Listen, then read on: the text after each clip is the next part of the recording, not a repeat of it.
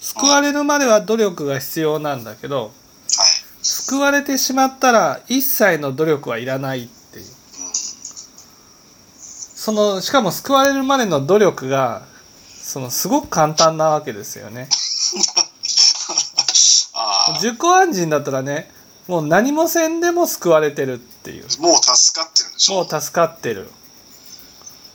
そうで称名書院だったら念仏一回唱えれば救われてるだから自分が本当に真剣になって求めていく必要なんてないんだと思ってるんですうん。なるほど。で本当に救われていいいたらその苦しいことを乗り越えていけるのに